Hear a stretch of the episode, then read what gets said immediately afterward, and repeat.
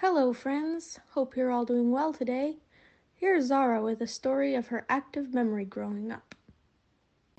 We sit at dinner, restless, me and her, while the adults converse coolly. Last week, I read a book, she says. It was about witches. I read it too, I say, lighting up. Witches don't have fingernails. They wear gloves to hide their claws. We look across the restaurant at a table next to the entrance. There's a, a small group of elegant women, all wearing gloves.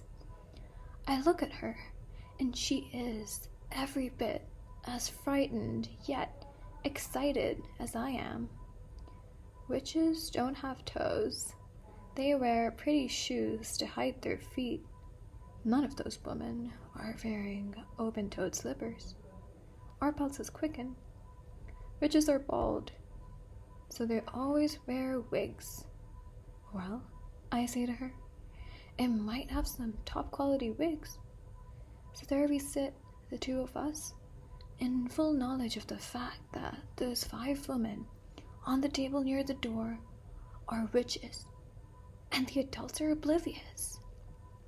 I edge up behind my friend as one of them gets up to go to the toilet, passing by me, her heels clacking awkwardly on the floor in evidence of her witch feet.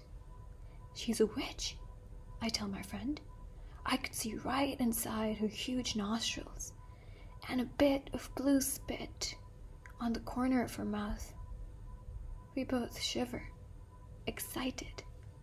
Characters in a novel, proud of our deduction yet terrified.